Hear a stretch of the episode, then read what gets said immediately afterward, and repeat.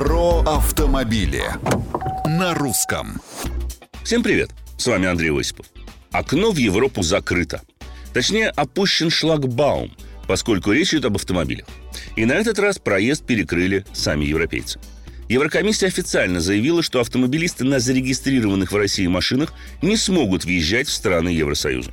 По каким надобностям и с какими целями не имеет значения. В любом случае, это будет расцениваться как подсанкционный импорт, и транспортное средство подлежит изъятию.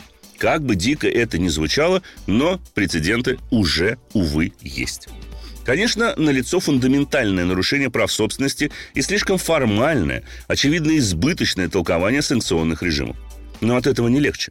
Спор с чиновниками Еврокомиссии едва ли имеет перспективу.